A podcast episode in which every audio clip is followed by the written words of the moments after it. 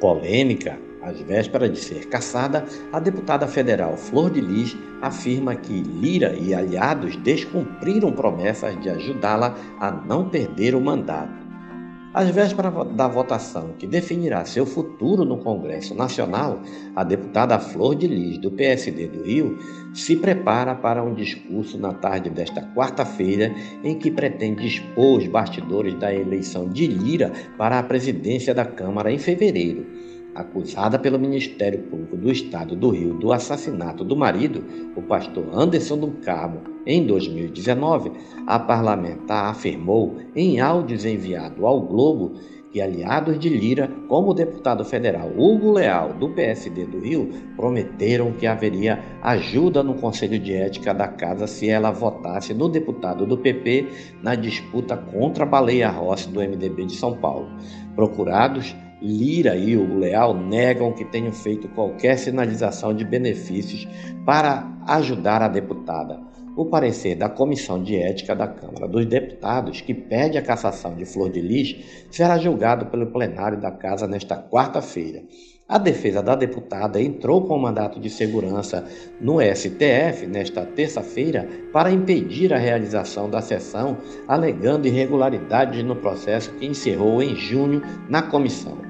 Flor de Lis é acusada do homicídio do marido ao lado de outras sete pessoas, entre elas seis filhos. O MP do Rio aponta como evidência de que a deputada participou do crime a descoberta de uma trama para tentar atrapalhar as investigações. Mensagens trocadas por ela com um de seus filhos, além do depoimento de testemunhas relatando que a deputada desejava a morte do marido. Flor de Lis tornou público seu apoio à Lira em janeiro, após um encontro no Palácio Guanabara, em que o deputado do PP pousou para fotos com o governador Cláudio Castro e parte da bancada do Rio.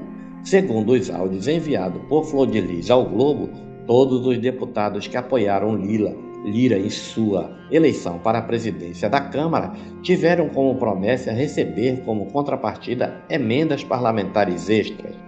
Em seu caso, segundo a deputada, o acordo incluía também ajuda em seu processo de cassação. Eles me ligaram do meu partido para que eu pudesse apoiar a eleição do Lira para presidente. Hugo Leal me deu a palavra dele de que me ajudaria nesse processo de cassação. Isso não está correto, porque houve negociação negociação de emenda e acordos para que eles me ajudassem, porque sabem que eu não cometi nenhuma quebra de decoro parlamentar. Depois da conversa com Hugo Leal, Flor de Lis afirma ter recebido um telefonema do próprio Lira, com quem também alega ter falado pessoalmente no encontro do Palácio Guanabara.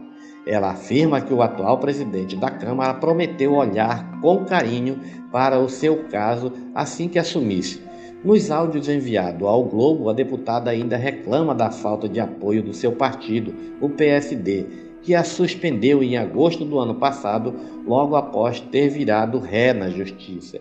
Eu fui a única mulher eleita do partido e eles me trataram como lixo, como nada. Iam me ajudar nesse processo de cassação e isso não está acontecendo. Pelo contrário, estão acelerando meu processo de cassação. Por que será que eles estão fazendo isso?